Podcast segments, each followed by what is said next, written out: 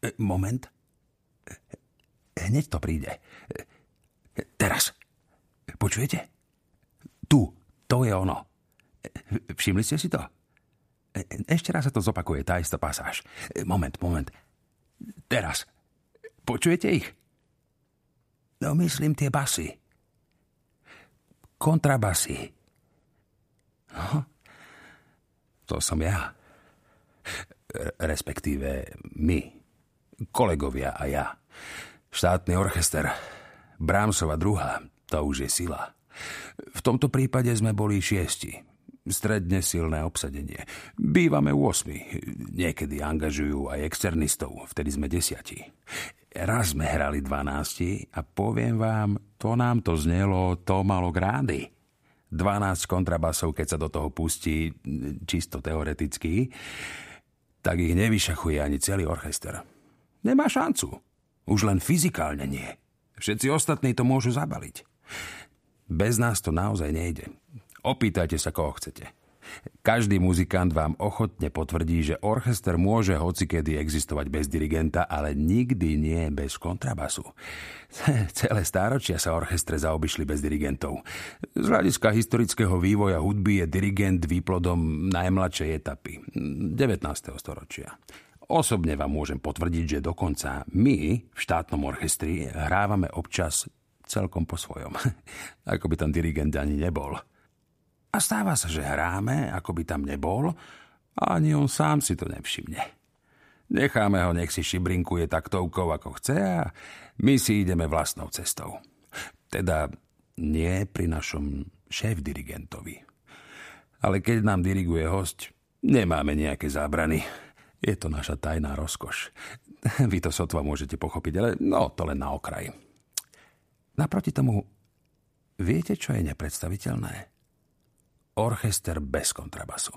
Dovolím si dokonca tvrdiť, pozor, teraz príde definícia, že orchester je až vtedy orchestrom, keď je v ňom basa. Existujú orchestre bez prvých huslí, bez dychov, bez bicích a trúbok, bez všetkého. Ale nikdy nie bez kontrabasov.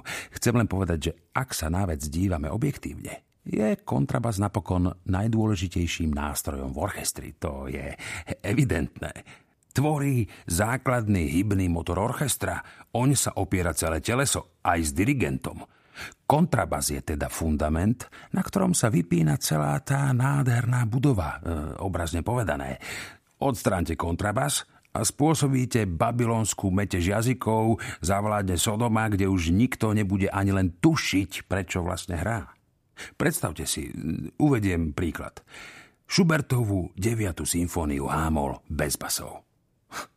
Nepredstaviteľné. Môžete ju odpísať.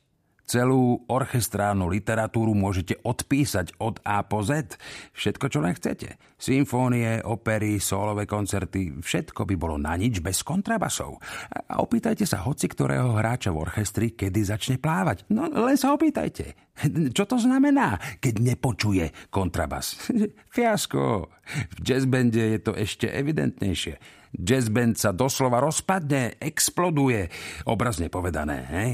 Ak vypadne basa. Pre ostatných hudobníkov zrazu prestane mať hra zmysel. Mimochodom, ja jazz neuznávam, ani rok a podobné záležitosti. Ako umelec sa orientujem na krásu, dobro a trvalé hodnoty a práve preto neuznávam anarchiu nezáväznej improvizácie. No ale to len tak na okraj.